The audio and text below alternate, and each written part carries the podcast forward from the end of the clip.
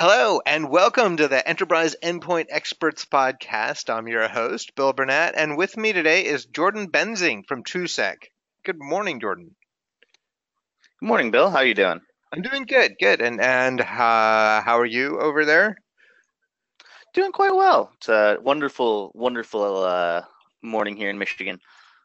So today is our Ignite pod. It's kind of our roundup of what what all happened at Microsoft Ignite, except for we're going to not cover exactly everything. We're going to focus on the bigger announcements and the Intune config manager space.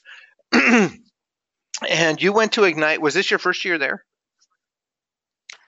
No, this was actually uh, my second year at Ignite. Um, I've done did went last year and then went again this year. So. And before we get into the tech, which we'll do a little later, uh, how was the how were the lunches? Uh, I'm gonna go with uh, about the same uh, as usual. Uh, they were they were actually uh, there were a couple of times where they were pretty good, and a couple of times they were mm, about the same as previous years, and I'll leave it at that. All right. so, what is your title over there at TrueSec? Uh, I'm an executive consultant over at TrueSec, uh, and I do a lot of work in the config manager space, as well as some Power BI reporting, um, helping figure out how do we want to present information and tell a story about success um, with config manager, um, as well as helping to do upgrades, plan out documentation, um, create standards, processes, procedures, um, and you know help with packaging, packaging, and all that fun stuff too. Oh, okay, so you do all the tech and the high level and the practical stuff. That's that's the word executive in your title, I guess. Exactly. Exactly. Yeah. exactly. Did they get you with with that title? Do you get like a big, huge, fancy chair? I feel like you should have a, a like a two thousand dollar chair with that title. Did they get you that? No, I didn't get the chair with that, but I, I, I do actually have, you know, a nice, soft, squishy chair. I got it from my, my local office store. I, am I'm, I'm very fond of it. It's also uh, my video game chair, so I've, I've been a remote worker for a, a, very long time now. So I've, I've I long ago learned the uh, the importance of the chair. the right chair. The yeah, chair has to be right when you spend eight hours plus a day in it. Right, right. So, so video game. You you're mentioning video game chair. You are a League of Legends uh, I'm not sure what the right word for you is. I, I don't want to say expert because people don't like to own up to being an expert often. Uh, but you are you are a serious League of Legends person. You want to tell us a little bit about League of Legends? Yeah. And- Sure. Uh, so League of Legends is a uh, MOBA game, uh, not to be confused with an MMORPG. Um, a MOBA stands for uh, Multiplayer Online Battle Arena. And funny that you mentioned that. This week is actually the beginning of the world stage for League of Legends. Uh, last year it was in North America. I wanted to go, but couldn't quite swing the time off work. Um, it was actually they did semis and quarterfinals in Chicago and New York. And basically, the idea of the game is, is that you have five people from one team, five people from the other team, and you try and destroy each other's bases in a small, tiny arena. Um, pretty cool though. Uh, we've got a couple good representation from North America this year. We'll uh, we'll see how they do. Unfortunately, uh, Cloud Nine did not win today, nor did Team Liquid, so not off no. to a great start. But hopefully, hopefully they'll do better tomorrow. So we'll we'll see. Okay, we'll keep an eye on it. And you have your own team. Is it like five on five? Did you say? Yeah, it's five on five, but you can also queue up to just play with random players. Okay. Um, so you can you could they, they do what's called solo duo queue, and when you're in a solo duo queue, you either queue up with just by yourself to get matched with four other people, or you and a friend to get queued up. You can also do uh, a five man pre-made team or five woman pre-made team, um, and and play that way as well. Okay, and which do you usually do? I normally play solo duo. Um, so I normally play solo duo or play uh, with the girl, uh, and and we play together a lot. So. Oh, nice. So with the girl, you mean your your personal relationship person is also yes, a yes, heavy yes, yes. League yes, of Legends. She's also a heavy League of Legends player. Well, yeah, she. I, uh, we uh, we play. Uh, there's the bottom lane is always a duo lane, almost always, and so uh-huh. you have the uh, the ADC and the support character, and we usually play that that on there together. So ah, that's awesome. Okay, so diving onto Ignite now. Um, I looked at the overall roundup. Like if you go to the Microsoft News site, here's what the Microsoft News people will tell you happened at Ignite, and they kind of uh, give you a very high level, almost looks like an overview of uh, Satya's keynote, which seemed it seemed a little bit less deep in tech this this year compared to some other years, and a little bit higher level. Did you notice that? I, I did, um, but I think it's important to note um, the reason there was actually a really good reason why we had some more higher level content that came out um, during the keynotes. Um, during the keynotes, we saw really high level content because that was the same time that Envision was going on um, down the week down the road from us, which the what the Envision conference talks about is the more high level, the more executive, the more C level types business strategies and what we're doing in the world with those other businesses. So I think that we saw a shift a little bit in the keynote this year versus what we saw last year at Ignite because that um that part of the keynote was really a keynote for both Envision and a keynote to kick off Ignite. Um, and so they had to find a balance between the two. Okay, that makes a lot of sense. And there was there were some high level broad statements like declaring an end to the era of passwords. Do you believe that's true? I think it's coming. Um, I think we saw the very first stages of that, and I, I think it's actually going to be a good thing in the long run. Um, we started to see the beginning of the end of passwords um, back with Windows Hello um, with uh, Apple's Face ID, with all of these other pieces of technology out there. We've begun to see the end of passwords. And one of the good reasons behind why we're getting away from passwords is the biggest security hole in organizations right now is still the end user. It just is. Um, it's social engineering. It's trying to find a way to get that password. And as we slip towards getting rid of those passwords or getting rid of the need to reset those passwords or things like that, and we remove that mindset, that methodology, we remove a risk and we remove an attack point um, that people can target to get passwords and to get access. Um, I think it'll be really interesting to see how exactly Microsoft brings that dream to reality. Um, and I think it'll be really interesting to see what kind of strange things we see with customers along the way with how it gets implemented, how it doesn't get implemented, what goes well, what goes not so well. Um, and it'll be it'll be it'll be an interesting adventure.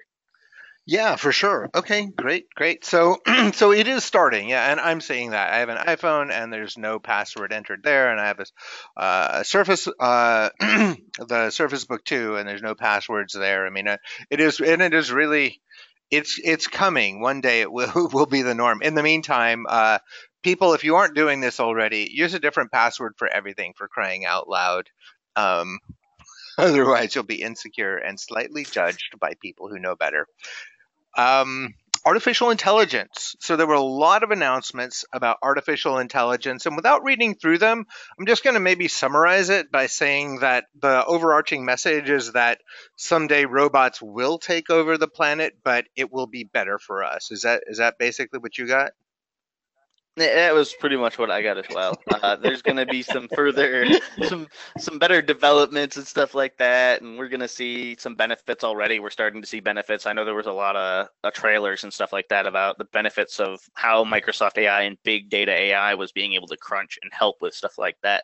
Um, and it's definitely going to bring some improvements on that because it's just big math that we can't do as humans with tiny brains. yeah, yeah, okay. And there was a, a note here about the uh, new IoT and edge computing products covering, and they they talked about everything from smart spaces to uh, for employees to employees more to make I think they were missing the word make to make employees more more productive. And if you click on it, and it's basically a picture of three people in a conference room wearing VR goggles, all looking at some sort of 3D model.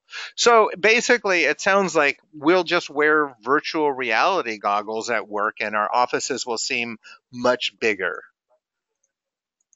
Yeah, that's that's pretty much what I got out of that as well. Um, it made me. It did make me think of a recent movie that I saw. I'm sure everybody knows what what what, what it was. It made me think of uh, Ready Player One. Uh, right off the bat when I started seeing that stuff. So I'm I'm looking forward to the day where we have that. Uh, maybe I can play some more League with a full VR experience. That'll be that'll be really exciting. Get down there, get the right side by side viewpoint. That actually would be really cool to think about. And I did love Ready Player One. Not only just a really cool movie story wise, but action wise, it just moved. Like you you didn't have time to be bored during that movie. So it was it was nice on several levels. Absolutely, yeah. Okay, so now let's dig into the um let's dig into the really meaty stuff for our podcast today, which is that we want to talk about the config manager and Intune space. So, configuration manager, is it going away? No. So, this was a big thing. There was actually a uh, a big Twitter debate that happened uh, on my Twitter wall, and I'm sure on a couple other people's Twitter timelines as well um, where I had a couple of people from the product group chiming in about what was, you know, that config manager is not going away. And if you were at Ignite at all that week, um, if you walk down out on the expo floor, you'd go over and there's this little tiny corner where you would find the config manager and the Intune booth and the Office 365 and the Windows 10 booth. And during the entire week, um, after about the first day, uh, I think it was like halfway through the first day, um, they had been asked the question so many times that they finally, in really large font in a text file, put up on their screen no, config manager is not going away in all bold capital letters. Really? Um, yes, true story. I have a picture of it. I have a picture of it um, because that was all I responded numerous times throughout the week to people when I got asked the question, "Is config manager going away?" And I would just pull up the picture that had two of the product group managers standing next to it, and hold the picture up to them and go, "No, it's not going anywhere. See, they they put it right here in the text file. I love so- that it's in a text file. That is such a that is such the config manager admin uh, mentality. Like, no, we're not going to go into Illustrator and make some flashy, colorful thing. Just give us the info in text, please. Yep, yep, yeah, it was great. So Um, so the biggest announcement I thought of the week was that uh, Win32 apps deployment is now going to be supported by Intune. Was that a shock? Were you expecting it? How were people reacting? everybody was very, very, very happy. Um, I'll I'll be honest, I wasn't terribly, terribly, terribly surprised by it. Um, I knew that there had been a lot of uh, demand for something like that um, out there in the world, and with how well Microsoft has been doing with listening to the customer client base lately, um, I had a feeling that at some point they had to do something to help out with those Win32 apps, especially to keep up with the current cadence and pace that they're going Mhm. at. Yeah, Um, and in working with the vendors and stuff like that, I had a feeling that something had to come out eventually to to do something to help, even if it wasn't as good as this. I didn't think it was going to be this cool or be this good, um, but I thought that they had to do something to help out. I was expecting something more like uh, what we saw back in the Windows 7 days. Um, so I don't know if you remember this or not. Back in Windows 7, you could um, create a little tiny mini virtual XP environment within Windows 7 to run applications that only ran in XP because of DOS. Oh yeah, yeah, Um, yeah. I was expecting more something like that where they created a mini 32-bit experience or something weird. I don't know, and how to deliver that. Um, I don't I don't know. I was expecting something more like that that felt like half a feature. I wasn't expecting this. Um, and and I think they did a great, really great job. Uh, a friend of mine, uh, Maurice Daly, actually, he did a fantastic write up um, on it once it got announced um, by Brad Anderson, and we set a session um, that was done later on in the week. And the process to get the application wrapped up, packaged, put into Intune, and pushed out out there, maybe five ten minute process to get the whole thing done. Um, and it's really really smooth. Oh really? Okay, great, great. And Maurice, and if people want that, they can go to his blog, correct? Yeah, yep. I'm you can find that on the SC. Here. Yeah. Yeah, you can get that from the uh, scconfigmanager.com blog. That's S C C O N F I G M G R dot mgr.com. And can you give a brief description of what makes this so cool? Just essentially that it's not a limited capability. They're actually going to go through all the heavy lifting it takes to let you actually deploy uh, Win32 apps that aren't simply, uh, you know, your Microsoft Store apps through this this mechanism. Yep. So they actually went and they built an application that takes the the the app, wraps it up into something that the Intune console then can understand and use, and allows you to deploy it just fine. Um, it, it's it was probably a lot of work for them to get it set up the way um, that they want to do it. Uh, I, I'm trying to think. I think the guy that demoed it, I think it took him. Mm, I think the longest part of the process was running the little wrapper thing that actually created it. Mm-hmm. Um, so basically, you download this app. It's called the Win32 App Packaging Tool from GitHub. Um, it's on the Microsoft GitHub. Um, you go, you download that, you run the application to it, uh, and it crunches through and builds this package file for you um, called, I think it's uh, intune.win is the type of file and then you take that file and you add it into the Intune console in there in the 132-bit preview section of it. Put in your information for it, do all that stuff, and once you put in your install commands and your uninstall commands or any requirements that you have, you can then just go ahead and off you go to deploy it. Awesome. Okay, so let's jump jump now to another announcement: security baseline for Windows 10 in Intune. They they've given you some security baselines and some of the sort of verbiage Brad was giving in his talk around this was you know foreign governments use these baselines. These are these are really strong Microsoft recommendations for managing security in a very very tight environment. What is so special about this? What makes this more than just here's some new baselines? So it's interesting the way that these got introduced now with how the security baselines in config in Intune have been developed and, and brought to fruition.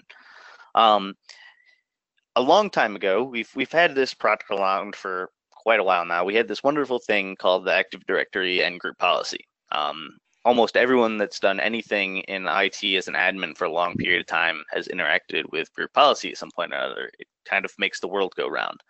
Um, over the course of its life, we ended up with tons and tons and tons of all these different security configurations, all these different options, all these different, you know, ways to control environments. Created a challenge when Intune came out because from an Intune perspective, they had to catch up. They had to write all of these options for all of these security settings that existed in group policy and had been built over and over again for time as time went on.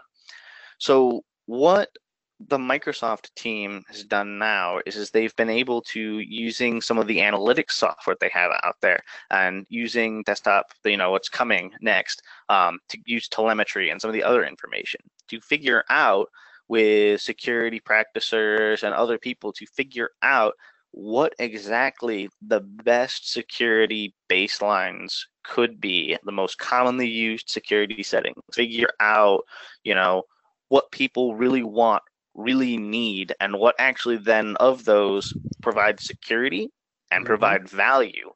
Develop them, get them into Intune, and make them accessible to customers.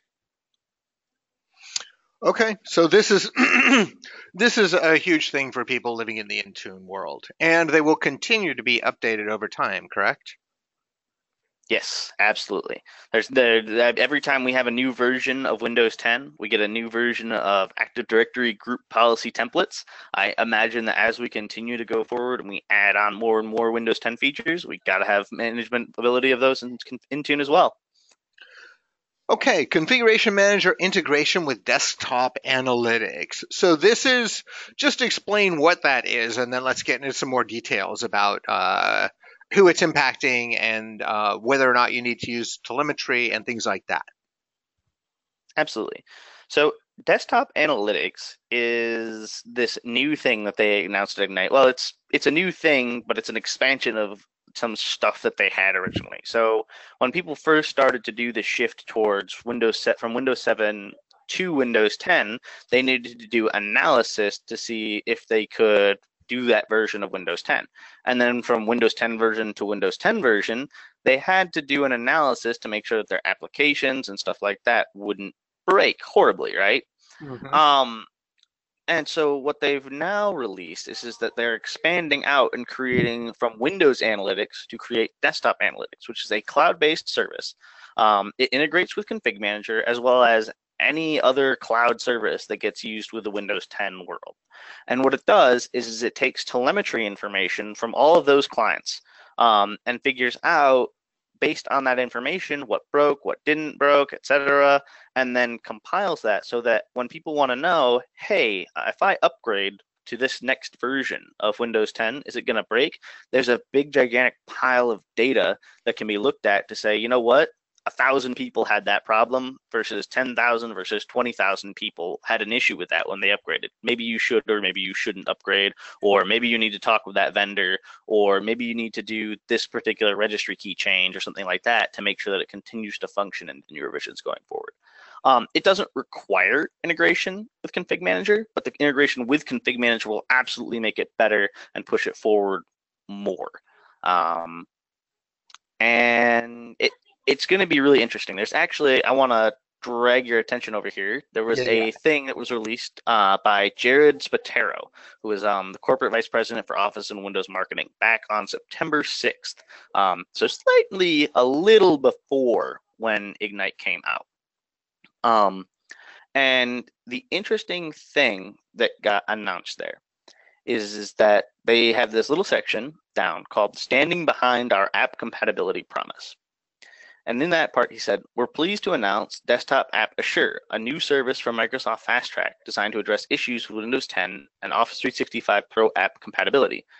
And basically, what they said as they went down there, they found that a large number of apps work, but apps that don't work, they're going to get an engineer assigned to help out if you're involved in the Fast Track program direct wow. engineering from Microsoft. And they're going to leverage the data from desktop analytics and the other information that's out there to help drive those cases down.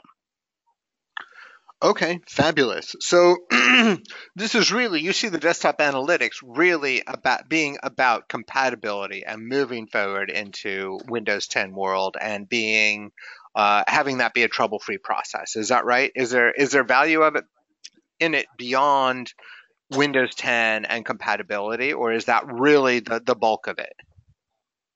That's the bulk of it right now, but it's going to add a lot more visibility into environments as we go forward. We've been talking about there's a big theme that happened all through Microsoft, and that was the theme of data and leveraging data to build business decisions based on data that we have access to. Desktop analytics is going to start building and piling data together to help businesses make better business decisions as they go forward. Um, as it shifts away, you know, it may not always be around Windows 10. It may be able to shift around hardware. It may be able to shift around other information about this, that, the other thing to help advise companies, to help advise people on what they need to make those forward steps going forward. Um, data is going to be the way of the future going forward and making business decisions off of data is going to be the way of the future going forward. Um, I think that's why we've seen such an investment in, from the Microsoft team in stuff like Power BI and in the data analytics engines, because as we analyze that data, we find ways to save time and we find ways to save money. Okay, great. That that's really helpful. Thank you. Thank you for giving us the big picture. This is awesome. Thank you. So, flexible management for Windows as a service. Here's what I'm getting out of that. Um, Microsoft has been continually changing the components of upgrading Windows on an ongoing basis, and not because they want to make life hard, but because they want to make life easier. They're doing it, they're seeing what works, they're hearing what people want, they're making everything work together. So they've announced. Um, basically one quality update type that's going to be smaller in size and what else have they announced? How are they improving this uh, Windows as a Service ongoing up- upgrade process? So they've got two big announcements now. Well, two kind of sort of big announcements. Uh, I think I know the one you're here hinting towards here. We've got our monthly little tiny update that we get every month, and then we also have the wonderful cumulative update that's been around for a while. Is that the one that you were talking about, or are you talking about the other thing that they announced back in September for enterprise uh, and education? I'm literally reading from this Microsoft Tech Community article announcing, and they said, as previously announced, starting with the next major version of Windows 10 and Windows Server, there'll be only one quality update type, and it will be smaller in size. Configuration Manager supports this new packaging of quality updates. It makes Windows updates simpler to manage and redistribute. So I was really just going from what they were saying. So maybe you can just sort of yeah. detach from that and tell us exactly what's happening. Yeah, so we're talking more about more about the cumulative, cumulative updates as well as some of the other update type information that they've been changing out there. Sorry, I'm trying to find the the thing that you were talking about there. Um, but yeah, I, I believe if you, what I am remembering, if what you're talking about there is they're talking about the cumulative update experience and resolving that as well as the uh, um, how that is going to work in the future, um, how that's going to get involved um, with WAS, with business, and with Windows updates for business. Um, yeah, yeah, correct. So yeah, I know there's a there's a, there's a lot to digest, and there's different types of updates, and they're announcing different amounts of support for different things. Like, okay, you're now there'll be two annual updates, and the September updates will be uh, supported for 30 months for enterprise and education customers, but 18 months for home and pro customers. The March updates will be supported okay. for 18 months for everybody. There's that. There's the way they're packaging uh, the cumulative or incremental updates. So I don't really honestly grok it all. And if you do, that's awesome. I'm impressed. But I don't know that we need to spell it all out in detail here right now because that would, I think, take a while. Yeah. Yeah the, the moral of the story is, is is that Microsoft is doing a lot of stuff with updates, and depending on which piece you read when, uh, there's a lot of different information. So right now we've got Delta updates, we've got cumulatives, we've got the uh, normal security patch. Um, the big change that I think is really important, and you mentioned in there that was what I thought you were talking about, is is the shift towards the uh, the 18 and the 30 month model now um, where the update that gets released in the fall for Windows 10 is now going to be supported for 30 months instead, um, which I think is pretty cool. Yes, um, that is interesting to see how that shakes out. That makes it much more practical for people for for organizations that don't want to be dealing with as frequent of feature updates. Yep. Yeah. Absolutely. Okay, so then uh, finally, the last item on our list is new Windows Autopilot's capabilities. Uh, what is new with Autopilot? So, what is new with Autopilot? Uh, Autopilot has progressively gotten better uh, ever since the time it came out. Um, it works really well now. Um, it's still limited in some of the things that it can do, um, but there's a lot of cool stuff that's on the horizon for it. Um, some of the cool things that it can now do is it can now integrate um, machines that it images and builds into your environment. So at the end of the process, it can do stuff now like throw the config manager client on it. Um, there's talk, I believe, about the potential for be, being able to uh, do some other joins to I think on-prem I think was mentioned recently in another interview that I saw, um, and some other stuff like on-prem AD join and stuff like that. I know it can do the Azure AD join now. Um, I heard talk and rumors about maybe some in the future here being able to do on-prem Active Directory joins, um, and there's it definitely can do stuff like install the config manager client on it now at the end. So now it can be managed by your on-premise management. Okay, so that that is a really important shift for config man admins.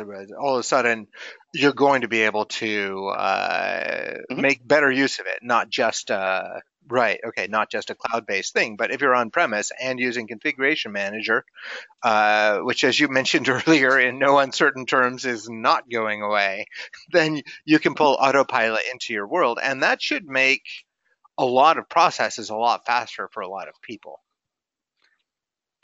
Absolutely. Yeah, we're going to see a lot of that. There's talk about refresh scenarios now. There's talk about um, different types of imaging instead of just bare metal. Um, they've also expanding it out to add some more vendors um, as as well. Um, some service vendors. They're trying to make that whole process more streamlined and more seamless. The IT admin. Okay, great. and this will all be coming out in uh, Windows 10 version 1809, which, as we all know, has been delayed for a little bit due to uh, what we'll describe as some. as some uh, features to optimize your storage. yes, it found a way to free up disk space. Unfortunately, yeah, yeah. It, it, may not. Yeah, so they're working on that, and that will be resolved and and out to the general public before long. Um, I think the the one thing that you Actually, can say uh, yesterday, late last night, I believe. Uh, oh, really? I believe they released uh, for the update late last night. I think it was. I'd have to double check on it, but I believe it was. Uh, yeah. So. But that's that's not for general public. That's for the people who are downloading ISOs and applying correctly. Is that right? Yeah, yeah. But I guess uh, that yeah. is the general public. I guess anybody could download that ISO. Yep. Yep. Okay, so it is done. It is fixed and out, and I think that that wraps everything up. Uh, so thank you so much for talking to us. One question before you go: uh, in in the uh, coming up League of Legends contest, uh, who should we be rooting for today and tomorrow? Uh, definitely Team Liquid. Uh, if for no other reason than they have the uh, the coolest uh, headquarters out of all of them, uh, and also the fact that uh, last time I checked, HP is one of their big you know sponsors. Okay. So is SAP. Wow. Okay, I'll be googling some pics of their headquarters. Okay, go Team Liquid. Thanks a lot, Jordan. You have a good one. Yeah. yeah. you too. Okay. Bye.